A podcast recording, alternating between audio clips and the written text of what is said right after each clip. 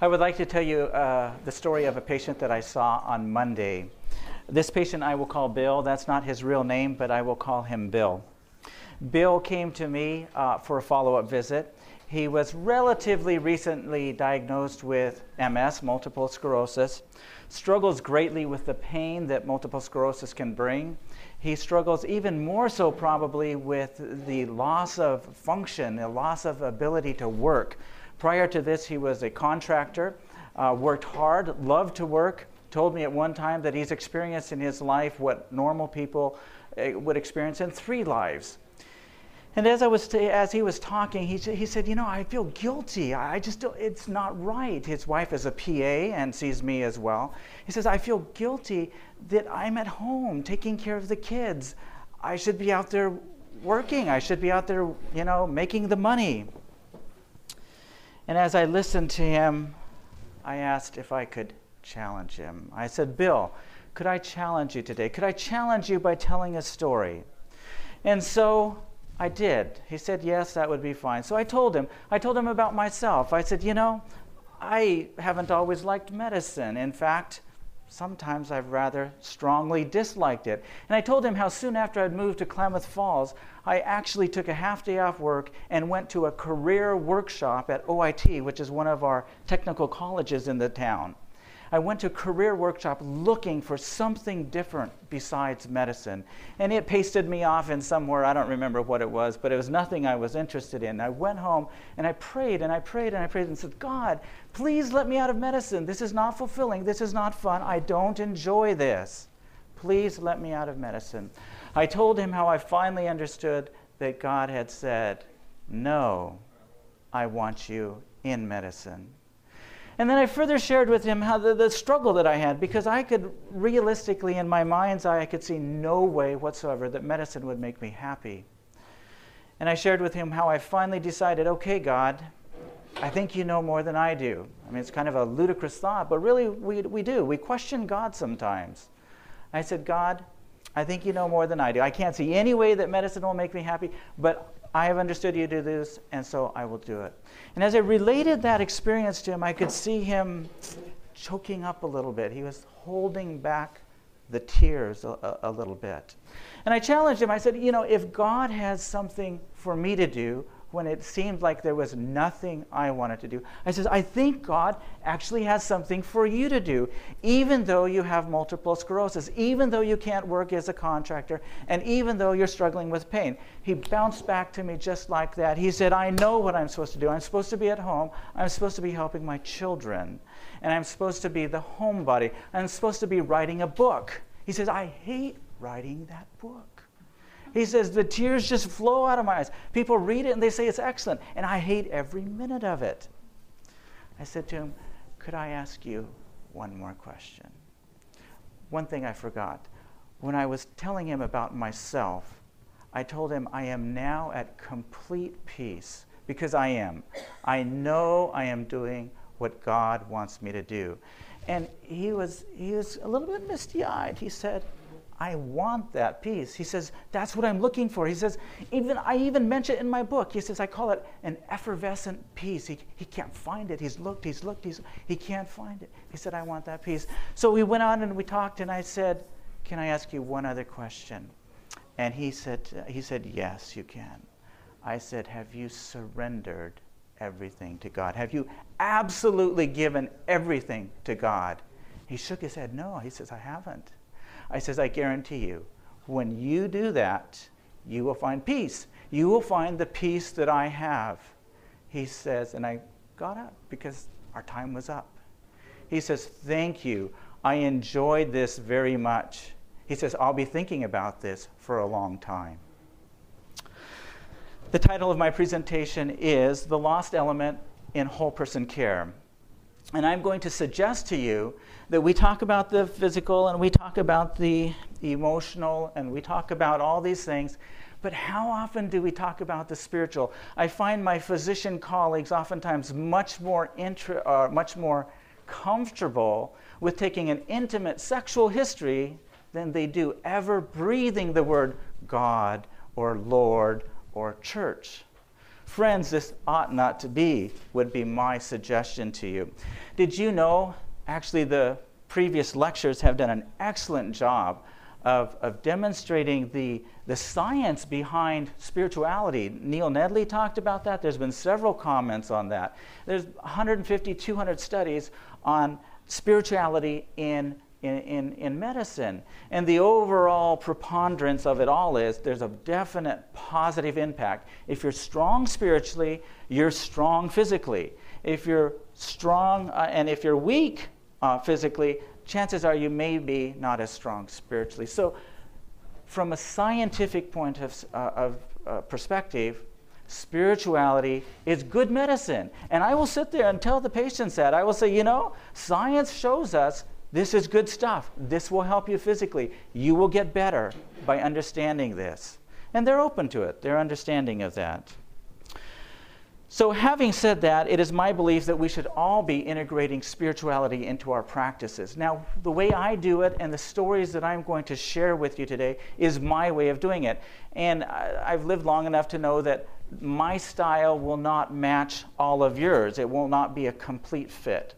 But my hope and prayer is that some of the things that I, that I explained to you, you will be able to, to grasp and to take home and say, yeah, that fits me, I could do that. And that you'll go home and that you'll begin integrating the spiritual into your practice. So, this is not a highly scientific le- lecture. Sit back, relax, it's story time. The first story is the patient whom I will call George. George and I had visited on many occasions. George struggles with anxiety and depression. George struggles with his ex wife. His wife divorced him. He can't get over her. He still loves her. He still wants her to come back, and she's not coming back. And as a result, he struggles with the anxiety, with the depression, and with this type of thing. His anxiety is manifested in a rather unique way Uh, uh, with urinary uh, uh, frequency. And at first I couldn't figure this out. He, you know, he was urinating every 10, 15, 20 minutes. There's something wrong. I gave him some benzodiazepines, and his urinary frequency was gone, just completely resolved, which caused me to believe that this was all anxiety related.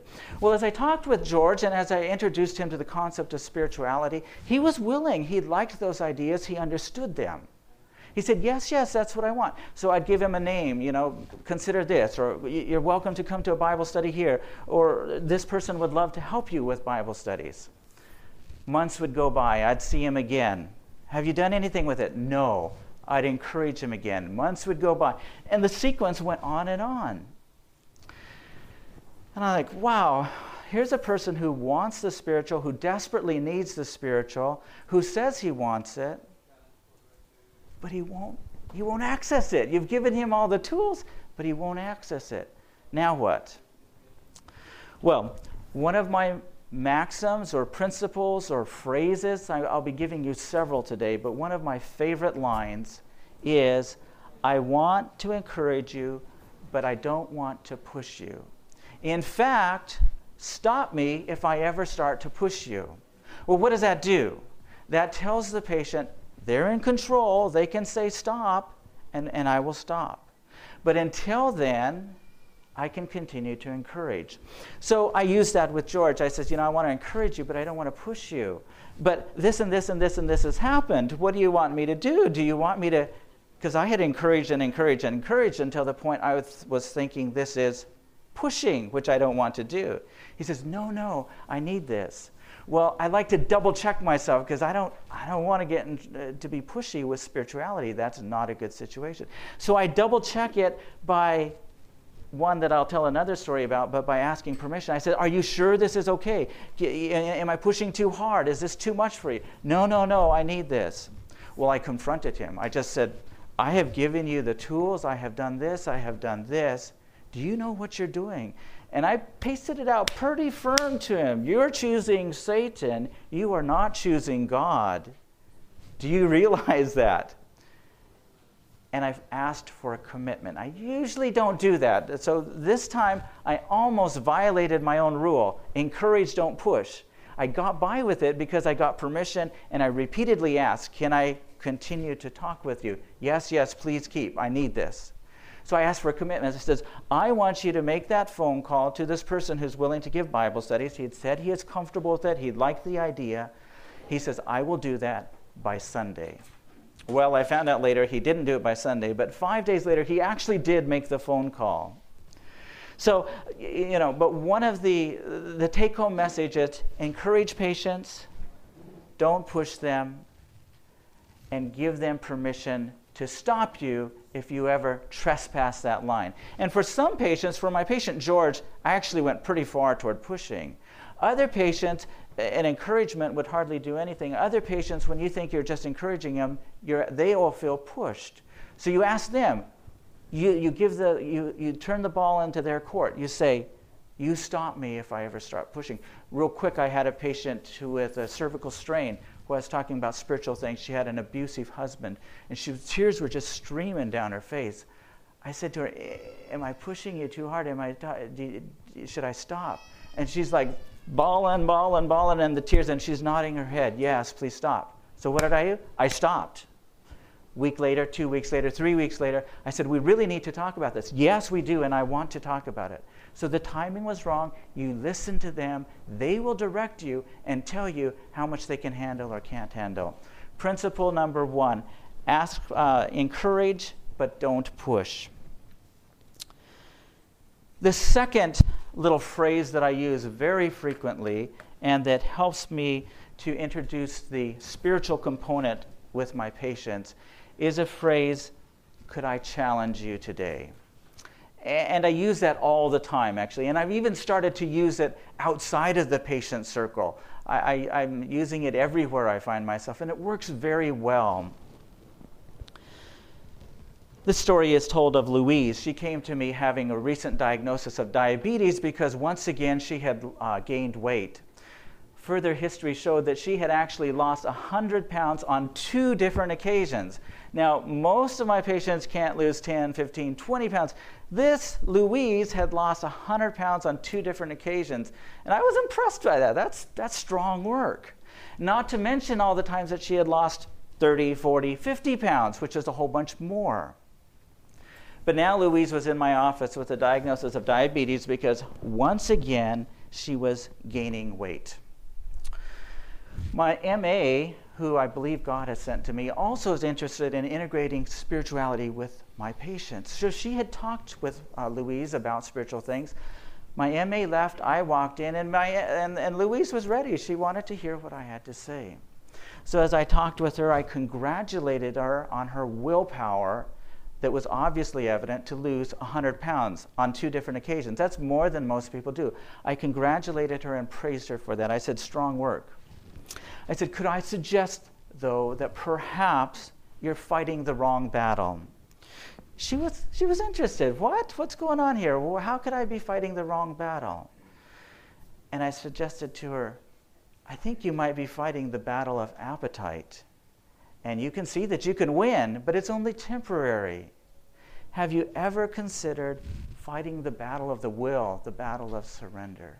I said, I'm going to suggest to you that if you would surrender everything to God, if you would give your appetite to God, leave it there, and fight the fight of surrender, fight the battle of the will, I'm going to suggest that the appetite would just kind of drift into oblivion. It'd just go away, it wouldn't be there.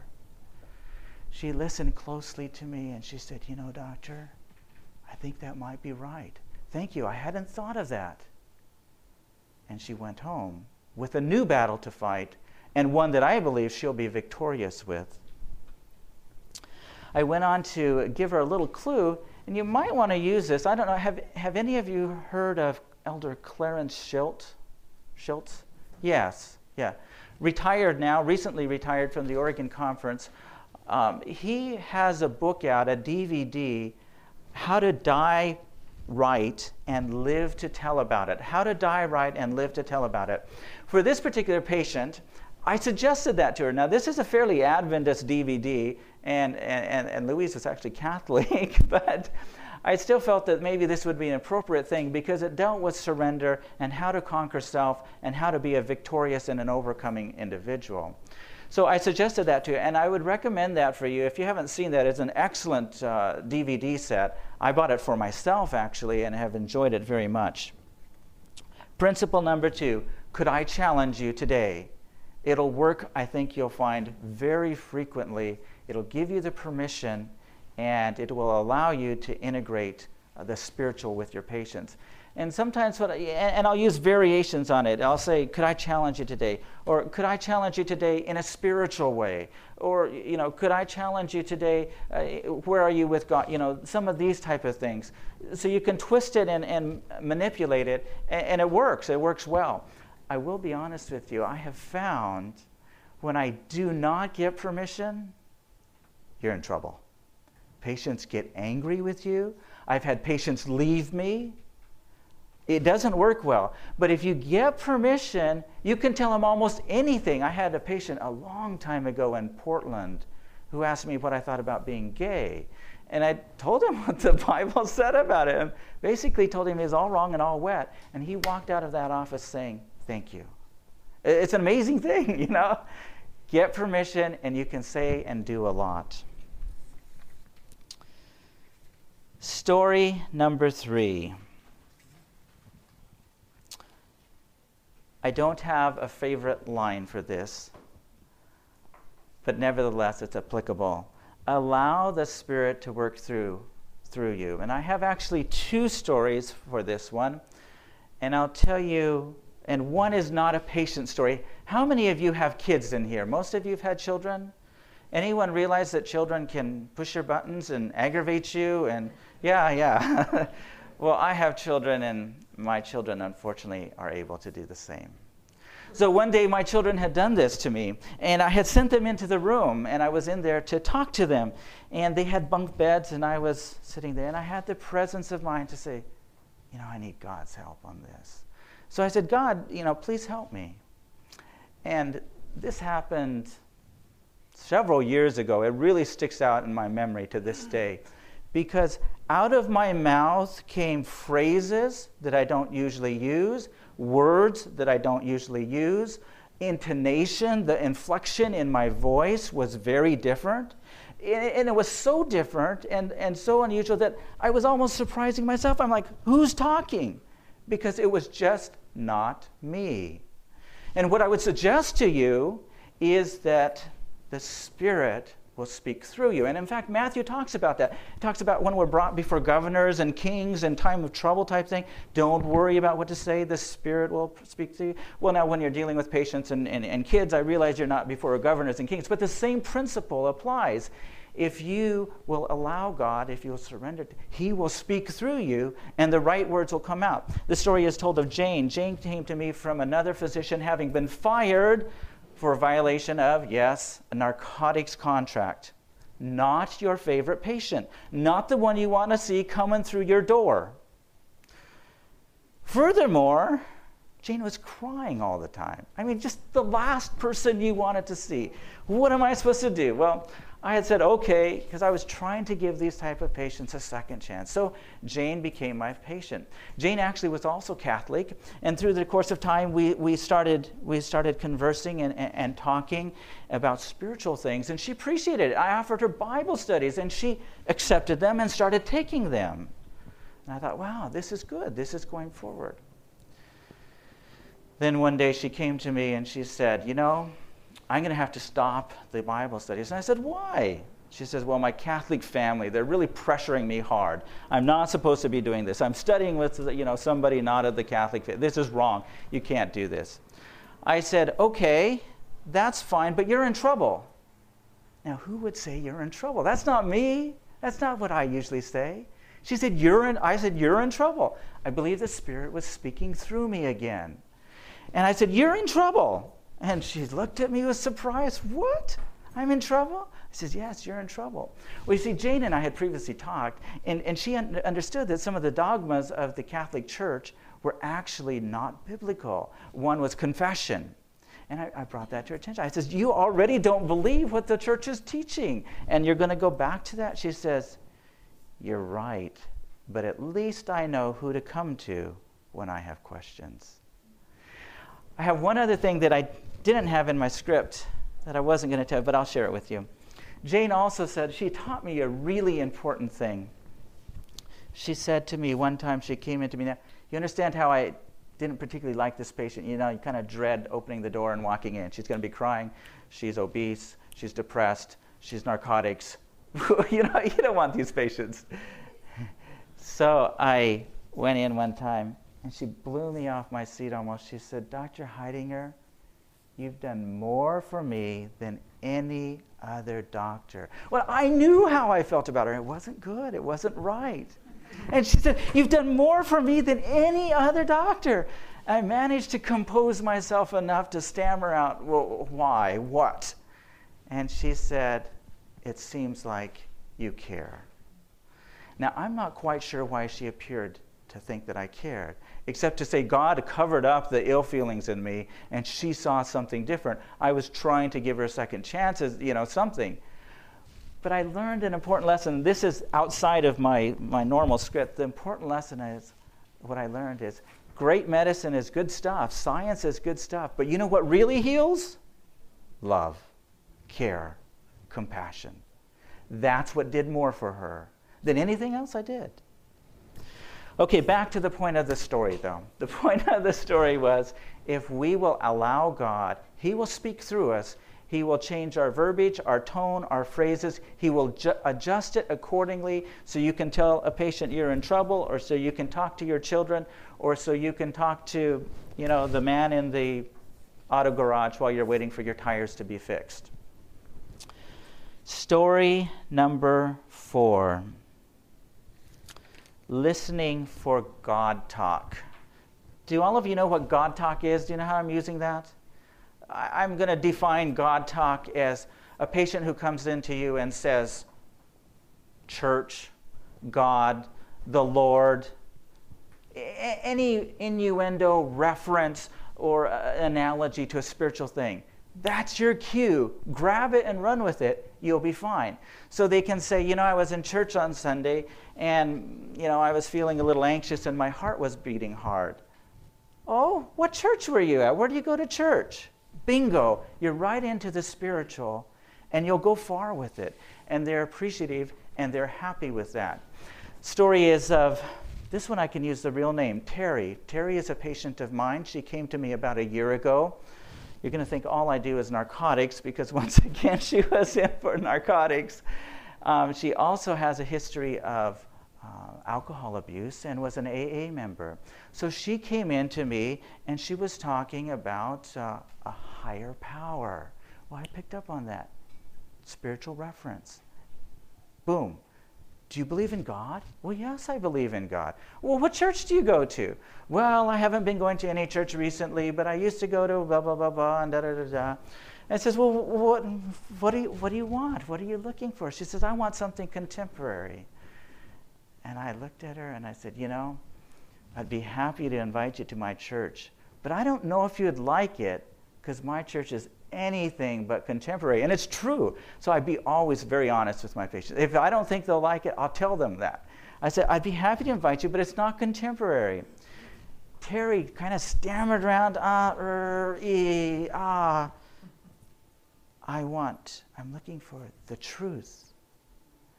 And I talked to her a week or two before I came down to, to, Amen. And I said, What was it that, that, that won you, that made you want to look into this? And this is the first time she told me this. She said, When you mentioned, when I said truth, your eyes lit up. I don't know what happened. I, as far as I know, my eyes were always the same. But she saw, she, she saw something in me that made her think, He's got truth. And I said, we sat down and I says, let me tell you a little bit. And I told her about why I had transitioned from my group practice to my solo practice. And I, and I offered her some of these things. And I offered her to come to Bible studies.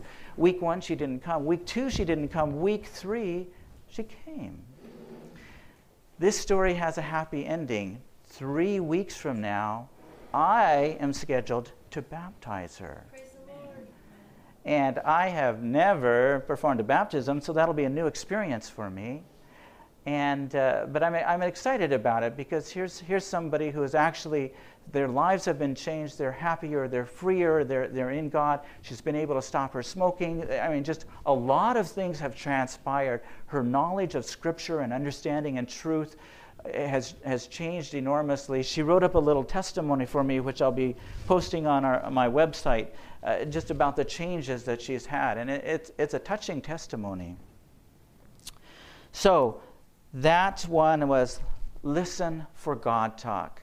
The patients will tell you when they're open to it. You can pick up on it and ask an innocent question that will lead you into a spiritual discussion and to a spiritually rich encounter with your patients. Story number four. Do all of you know what de novo means? Is that my language or is that doctor language?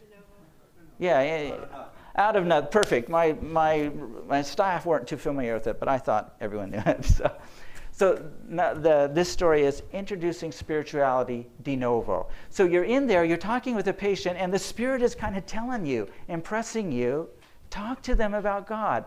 There's no reference to God, no reference to church. There's no, you know, there's nothing to challenge them about. There's nothing to encourage them. What do you do? The Spirit's telling you, and uh, there's no hook. There's no, there's no line to, to naturally progress into that. Well, there are actually. And I have found some that work for me. And once again, they may not work for you, but, but one might. And I'd encourage you to try. One thing I'll do is I'll just be very upfront with them.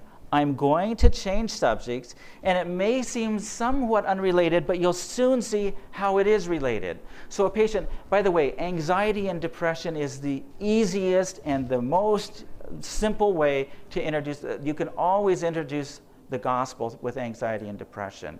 And sometimes I'll do that. They'll come in, I'll take the depression uh, history, uh, the clinically they'll be depressed, I will talk with them, um, and I'll say, you know, I'm going to change the subject now. It'll seem unrelated, but you'll soon see it is. Where are you with God? Where are you spiritually? Do you believe in God? Well, boom, I just changed gears completely, but they're open to it. And when you preface it with that type of thing, they will listen to you and you can get by with that. I had a patient come to me two weeks ago, a physician in the community came to me struggling with some anxiety, some depression, some relational issues. And uh, we talked about all this. And I, I said, Can I ask you just a, a point blank question? Where are you spiritually? And she said, Well, you know, I'm, I'm Native American. I, that's that, and, the, and my spiritual beliefs are Native American. And she, went, she volunteered. She went on to say, I would never raise my children with a Judeo Christian perspective. Well, boom, this was my first visit. I'm not going to challenge her, I'm not going to push her. I just said, Oh, okay, that's interesting. And I went on my merry way. I dropped it completely. So I opened the subject and I closed it about as quick because I could see the time wasn't ripe. Another patient of mine came to me, again, a, uh, in for script refills, uh, narcotic script again, quick and easy, three minutes in, three minutes out. How are you doing this month? Da da da da. And just in making conversation, I said to her, What's new in life? What's going on? And she leaned forward in her chair and she said, You know, doctor, my husband's in school. I got called in by administration. She's a biller for a long term care facility. I got called in by uh, administration, and they admitted residents that are unable to pay, and they are making me responsible for those bills, and I have to have it cleaned up within three months or else I'm fired. And she was clearly worried. She, was un- she didn't know what to do. Her, and she didn't have a second, her husband was in, in school. So I just asked her point blank. I said, Do you believe in God? Do you go to church? And very open. I'd never broached spiritual. I know the, the patient fairly well. Never broached spiritual topics with her. She says, "You know, I haven't gone to church in a long time, but I do go to a weekly Bible school. I do, I, I do, I do believe in God."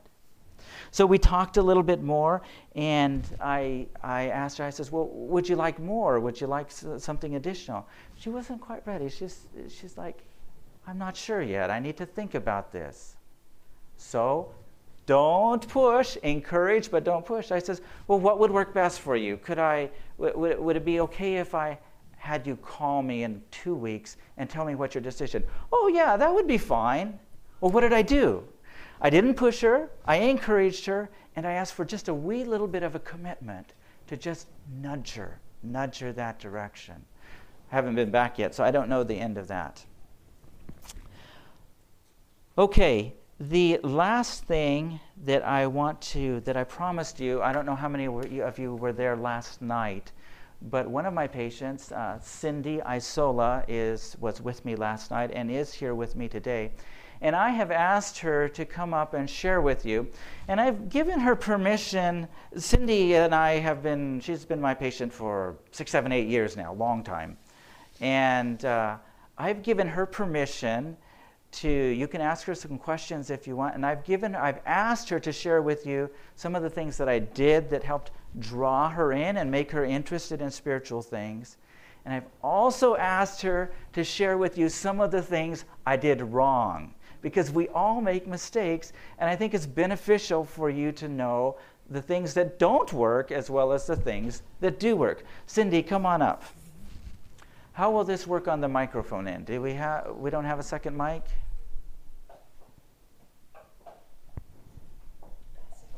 We'll just pass it back and forth. Okay.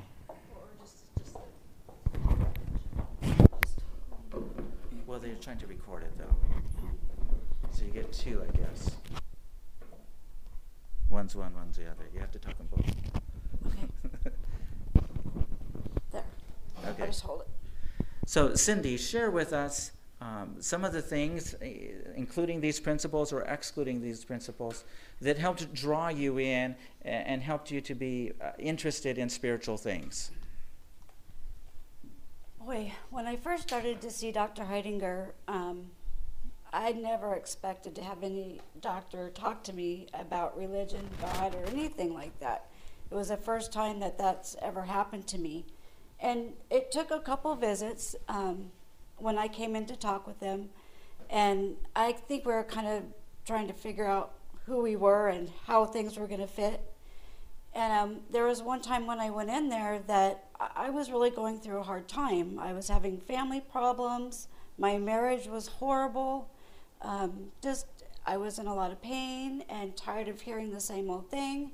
And Dr. Heidinger asked me about God. He wanted to know where I was with that. And I didn't believe in God at all. He never did anything for me. I never, you know, I wouldn't have gone through all the things that I went through if there was a God. So he wasn't there for me. But as Dr. Heidinger started talking with me, he would actually give me prescriptions with Bible verses to study. That was my medicine. And at first I thought, what a quack. What is this about? You know? Wasn't quite sure that I, I really liked it. But as time went on, and I and I knew. Now that she knows me better, she knows I'm really a quack. Yeah. Oh yeah. but as time went on, what I what had happened there was a few times where I got a little angry because I wanted to not be in pain anymore. I didn't want to feel this. I didn't want to be a part of having to be on narcotics. I hate them and I I wanted to feel better, and he'd give me this prescription, and this was more in the first year, I think, that I felt this way, and I was like, I don't want a prescription, I want to feel better, but I started to feel better when I would read the scripture. I it actually it comforted me, and as time went on. I, I learned more and more, and I found myself actually, and I knew that Dr. Heidinger couldn't do any more for me. Nobody has ever been able to do that. I've told Cindy many times, I said, Cindy, you need a different doctor. I can't help you anymore because I've truly been at my wits' end. I haven't known where to go or what to do. And as I say, I'm, I'm honest with my patients. I tell them, tell them what I think. The other thing that's interesting to me is Cindy told me recently that she still has some of those prescriptions, and that's, I don't know, four, five, six years ago. That amazes me. I, I wouldn't expect anybody to keep anything of mine for that long. no, I definitely keep them but what I what I found was is even though I knew he couldn't help me, he could help me spiritually. And I found myself actually making an appointment just to go back for that part. That was more of the medicine.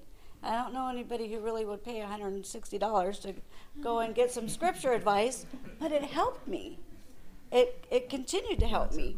Oh, sorry. But um, there was a, when Dr. Heidinger left the practice that I uh, met him at, he went on to himself and do his own practice. I wasn't sure, because I was going through such a hard time, I wasn't sure where I wanted to go. And the, the people at the other practice said to me, You have to pick. You can't go here and go there. And I wasn't sure where I wanted to go. I was really struggling because, on one hand, there were times that I felt better and that he helped me and kind of woke me up a little bit. But then there were other times where I wanted to feel better physically. It, it had to stop. And I don't know, well, I know what it was. It was God helping me. But I prayed about it. And Dr. Heidinger told, I told him that I didn't know where I wanted to go. I was honest about it. I don't know if I want to do this. I don't know if God has any part of what I need. And as time went on, I realized He's everything. He's everything. He is my healer. He is the one that's going to help me. He is the one that I have to be patient, and as time goes on, I'll continue to heal. And and after almost dying not too long ago, that definitely woke me up to realize that Dr. Heidinger is not so much of a quack. He kind of knows what he's talking about, and um, and that's kind of what what has moved me along. Thank you, Cindy. Share with us a little bit about some of the things that maybe I pushed you away with instead of drawing you in with. Well, at the very, well, I would say the first year or two, I'm kind of a stubborn person, so um, it took a while for Dr. Heidinger to get some of this stuff to sink into me. But when I wasn't feeling very good and I wanted answers, sometimes he would talk to me about God, and at that point, that's not what I wanted to hear. And it, and it kind of pushed me away a little bit. And I think that that was the reason why I didn't know what practice I wanted to go to. I was really in that struggle. Was I didn't know that I was already I was ready to accept what he had to say to me. It's a lot to take in, and um, so there were the times of those struggles and the the honesty of I can't help you. So that got frustrating, but I kept going back. I found myself continually going back. It was what he had to share with me that nobody else has ever shared. Nobody has ever come up to me and said, God can help you. And he did that. And that changed a lot of things. From my perspective, about a year ago, we noticed, uh, we've seen in this, my, my office staff have noticed two critical time periods when Cindy has changed. One is, and I don't know how many of you incorporate this into your practices, but the practice of anointing or special prayer for the sick. We actually had an anointing for Cindy about a year ago. And while that didn't, uh, while that didn't create the the drive toward God that we had hoped, or the healing that we had hoped, it did create in her heart a lot of peace. And she, and that was a pivotal thing. Her direction shifted not strongly and not markedly, but a definite shift towards spirituality. And then we saw the other huge shift when she was in the emergency room, which we shared with you last night. That was the other large shift that we've seen in Cindy's. Now, I want you to know that from my perspective as a physician, Cindy has been frustrating she's a well, pardon me, Cindy. she's a high maintenance patient. You know them. Cindy has been lots of work, uh, lots of calls, and and that type of thing. But once again, if we will follow God and listen to God, God will see us through, and God will give us the help. So Cindy is anxious and and happy and and waiting and wanting to be baptized at this point. We've got some studies to do, and we're working toward those. And he still struggles with a lot of pain issues and feel, not feeling good. And so there's still frustration because studies get canceled and it's hard to make progress. But Cindy is alive and she's with us and she's anxious to serve God. She actually comes into my office. She's currently not working. She comes into my office frequently and does quote unquote free labor. She's just so appreciative.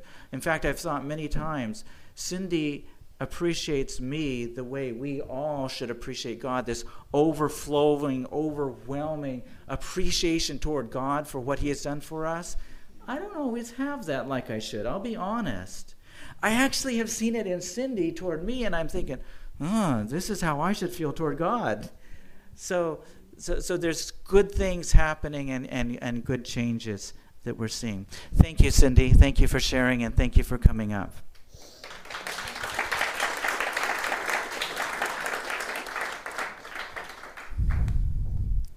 So, in summary, we have discussed uh, three, four, five principles. We've talked about introducing spiritual, spirituality out of the blue.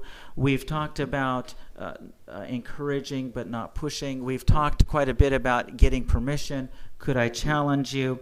Uh, we, we've talked about listening for God talk. At this point, I would like to open up uh, the the uh, microphone for any questions that you have.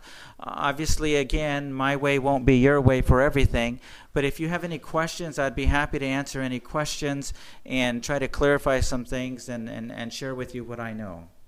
Yes. How many patients do you see a day? How the question? the I will. I'm gonna stick them back on again. Okay, the question was how many patients do I see a day? Uh, I will answer that question the long answer. The long answer is I have been influenced fairly heavily uh, by, by a group called Restoration International, which talks a lot about families and that type of thing.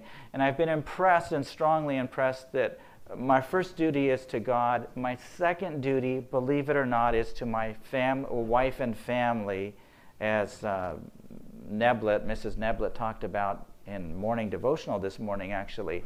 And thirdly, my duty is work. So I have done something that's very atypical, and sometimes I get, I get blamed as being lazy and not working too hard, and I sometimes complain about not quite enough money because of my decisions. But the fact of the matter is, I work, uh, uh you know, either 11 to 5 or 9 to 3. So the number of patients I see a day is limited on purpose because I believe I need to be home and be an influence for my family. How can I influence my children when they're teenagers if they don't know who dad is? So I've taken that very seriously and limited my work hours. So I see, I try to see, I would like to see about 15 or 16 a day in that five, six hour time period. Um, so yeah, that's what I do. Does spirituality, introducing spirituality, take time? Absolutely, it does take time. It will slow you down some, but I guarantee you, I absolutely promise you, you will find more reward and more peace and more satisfaction in your practice if you do it. There's nothing more rewarding because I'm not going home every day looking for ways out and looking for other options and trying to buy Christmas tree farms and trying to grow mushrooms commercially, which I seriously looked into. I mean, I was that unsatisfied with medicine. So I promise you, you will find more satisfaction. Yes, I saw another question.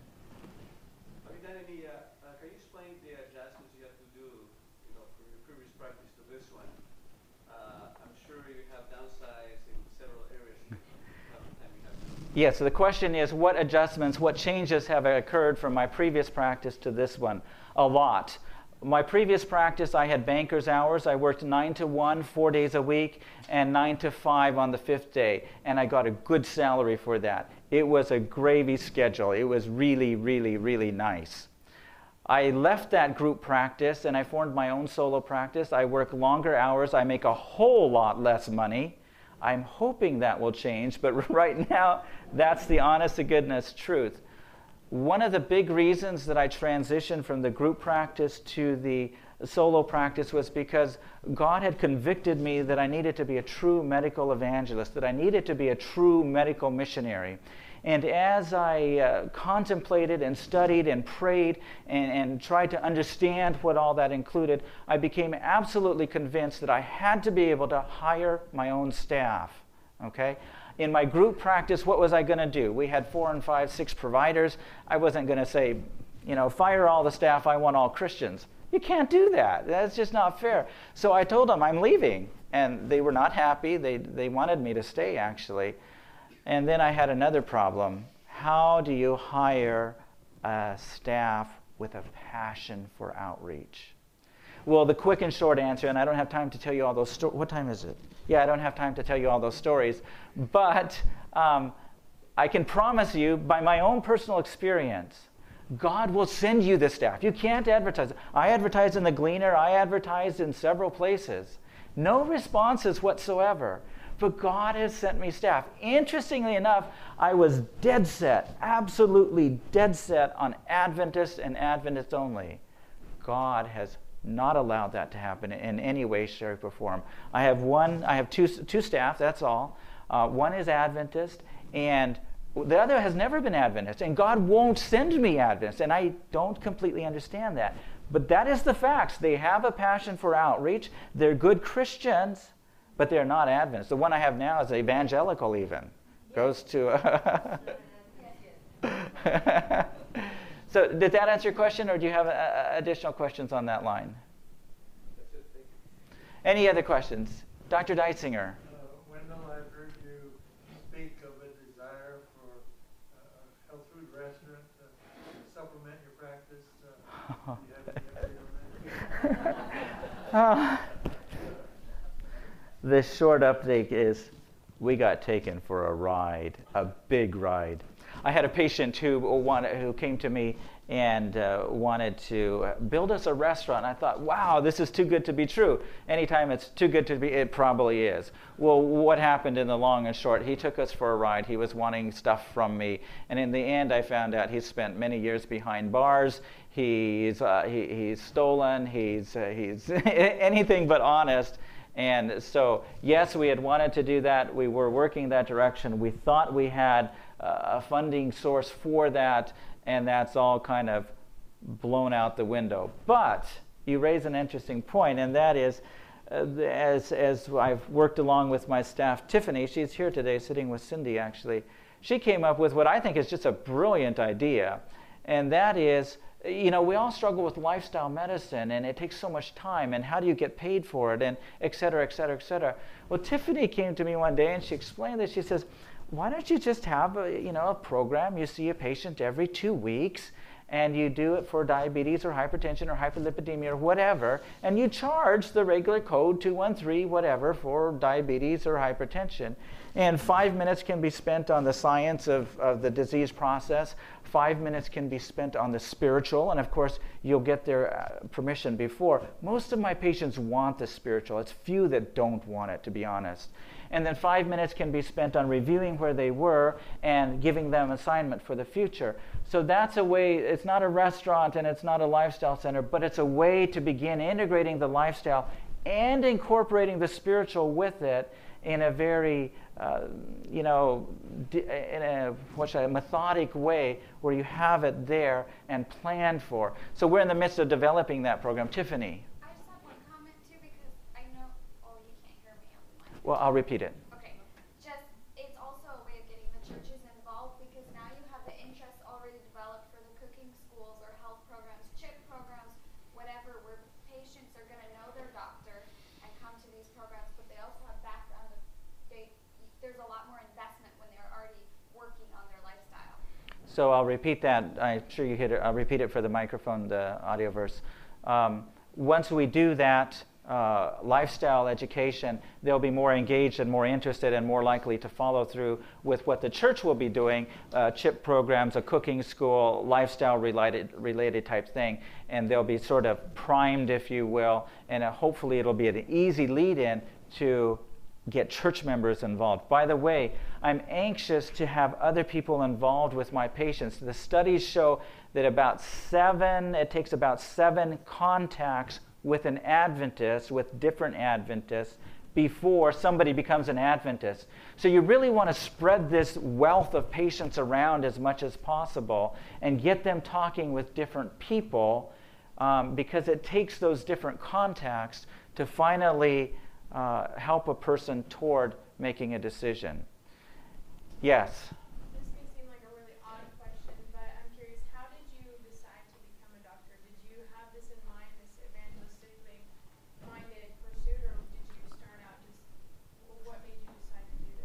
Okay, the question is why did I decide to become a physician? Did it come out of the blue or did I, uh, was I medically evangelistically oriented all along?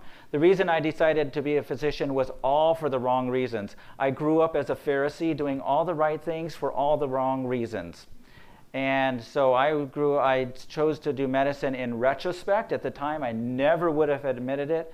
But in the retrospect, I chose medicine for money. It's the wrong reason, clearly and completely.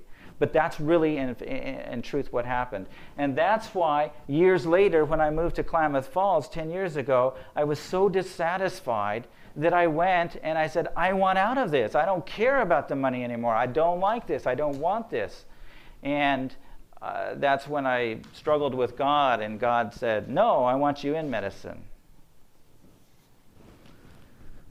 Uh, Dr. Scow, is that? Okay. Any advice for the uh, non-primary care physician who doesn't see patients for six or seven years, like your uh, classmate Dr. Renzinger, who sees patients two or three times? Do you have a short course of getting to the uh, same results? Well, doctor, uh, surgeons still have repeat customers. Every specialty discipline has its back pain, so to speak. um, yeah, I mean, the principles, so, so Dr. Ranzinger is going to want to use uh, some of the principles. He may be introducing it a little bit more on the de novo basis. He may be asking to, to challenge. The follow up is going to be a little bit more challenging. So the Cindy's he might be missing because this has been a six and seven and eight year process for Cindy. The Terry's, though, he will catch because that was boom, the first visit, and she was there and interested. So um, I don't know if that answers your question very well, but that's about as good as I'm going to come up with, I think. you had another question. Are you fully computerized, and does the computer get between you and those spiritual conversations? The question is Am I fully computerized, and does the computer interfere with me and my patients? The answer is yes. I do have uh, electronic medical records. We use it extensively. I have found it to, in fact, do what it says, and that's probably it saves me half to uh, one FTE, so it does save money in the long run. Um, it's helped organize our office, it's helped organize our staff. I do not find that it gets between me and the patients. Um, it, it, works fairly well for me, it, despite the fact that Tiffany hates it with a passion. What's your software? I am using uh, EMDs my personal conclusion is EMR is good, but it has not arrived yet. The, I looked, I've looked at other programs. EMDs is one of the highest rated, at least within the class of money that I can afford. Uh, I just my conclusion is EMDs have, I mean EMRs have not fully arrived. I would still keep what I have, I think, but they haven't fully arrived. Other questions? Yes. You know, that's a good question. The question is Do I document in my record that I've discussed spirituality? I'm pretty shy on that. I don't do a lot of that. But I, am honest with my patient. I may spend 15, 20 minutes sometimes talking about spiritual things with my patients. And I will just tell them, you know, I'm not putting all of this in the record. And, and what, I do, what I do is I say, discussed alternative medicine with the patient. And that's my cue that I know I talked about spiritual things with them. And I, am even more proactive than that. I tell the patient, I say, you know what? Uh, I'm sorry, but I guarantee you I'm going to forget this conversation two and three weeks from now. Please remind me that we talked about this and this, and we can pick up and go from there. And the patients are okay with that. They're fine with that. They'll come in and they'll jog my memory, and boom, we're off and running again from, from where we were last time. Wow, lots of questions. Yes. How often do you run behind and late on your schedule because of spiritual conversations? Tiffany?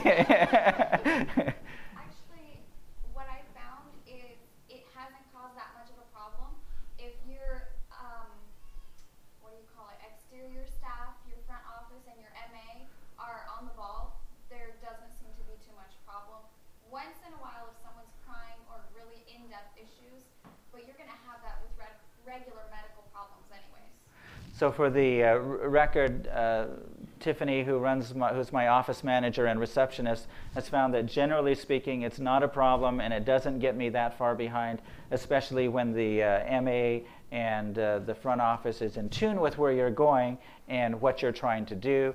Occasionally, it does become a problem. I have found personally that sometimes I think I'm way behind. God usually, not every time, but God usually prepares it. And the next will be a quick narcotic refill in and out. And I've just saved, I schedule 20 minutes appointments and then I double book two or three or four times during the day. So it's probably closer to 15 or 17 minutes. So yeah, no, I've, I've been able, you know, some weeks I will go, sometimes I'll go for a week without much of a spiritual conversation.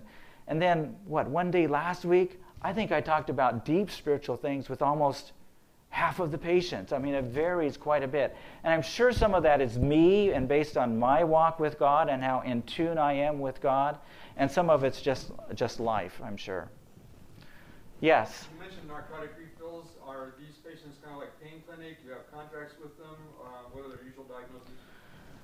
Oh, the narcotics thing I have sweated and, and, and stewed and, and, and fussed and been frustrated with. where I'm ending up at this point is I was doing every three month visits. I've changed that after talking with a pain specialist and doing every month visits. That's working out a lot better. Yes, I try to have both a pain contract on them and a uh, specialty backup on them saying, yes, this is reasonable, this is okay, that type of thing. I'm not completely comfortable with where I am on that even yet. I'm thinking I may need to be doing more with. Um, urine drug screens. I, am finding I'm still being taken. I, am still being abused, quote unquote, if you will, and, and that's bothersome to me. So that's a, that's a work in evolution. Cindy actually has been very anxious. You've heard her story. She, she really wants to work with us. Her health at this point is kind of not allowed that. But she actually has a, a her, her specialty and expertise is in addiction and she's in the process of formulating for me, and I didn't ask, she offered to do this, but formulating a, uh, some, some uh, testing materials to help me figure out okay, these folks are addicted, watch out for them, be careful. These folks are totally normal, keep going, you're doing the wrong thing. And I'm actually thinking about even offering that service to the community physicians because we're all in the same boat on this. We're all scared of this, and we all know that some of it's legitimate, and we're struggling with how to do it, and we don't have the addiction and alcohol background or the addiction background to completely figure out these patients and decipher which ones are taking us for a ride or not. So I think it might be a useful thing for the community, but we haven't quite gotten there yet. Yes? What percentage of your patients do you pray with? You know, the prayer issue, I think I'm negligent on. It's a small percentage, actually. I have a lot of spiritual conversations with my patients, but as far as praying with them, I personally don't pray with that many. And I think I'm negligent on that. And one reason I think that is I was recently, well, Todd and Todd and William and I have special music tomorrow. So I was, we've been practicing because they're about an hour from us. And in the process, I was talking with Todd Guthrie a little bit, and he says, 85 to 90% of his patients want prayer. He's become known as the praying physician in his community. And that's kind of a take home message to me because I don't pray with, you know, but it's less than 10%, I would say. But that tells me I need to be changing there. I need to be growing in that area and begin praying more with, with my patients because I think they'd be receptive to it. Am I running out of time, we're, timekeeper? We're there. We're there. So I would just first of all like to thank Dr. Heidinger. It's um, difficult as a physician to share areas that you're growing with. And um, Wendell, I think, has done, Dr. Heidinger has done a really good job of being vulnerable. I think the best way other physicians learn is by hearing of other mistakes and other experiences, and you can kind of go through that without having to do that yourself. Um, The other thing I just want to very warmly affirm Cindy for taking time out of your schedule, for being willing to come and share with us, for being willing to be vulnerable. You know, you're amidst a group of doctors and dentists, but everybody here has areas of hurts that we're looking for God to heal us in as well. And one day, by the grace of God, we're all going to be able to meet as new creatures on the other side, on that new shore that God has prepared for each one of us. Could we stand and have prayer together? And I'm going to ask Wendell to have the closing prayer.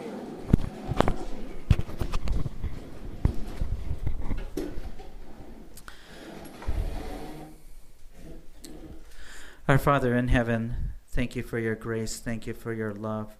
Thank you for your mercy. I pray that as we go about tomorrow, that we would continue to receive your Holy Spirit and the blessing, that we would be surrendered and completely surrendered so that we could receive the blessing you want to give to us. And I further pray that, that lives would be changed and that we would be uh, new creations and new physicians and physicians who whose primary purpose is actually to work for you and and by the way oh it earns me a livelihood and it feeds my family this is my prayer in jesus name amen This media was produced by Audioverse for Amen, Adventist Medical Evangelism Network. If you would like to learn more about Amen, please visit www.amensda.org. Or if you would like to listen to more free online sermons, please visit www.audioverse.org.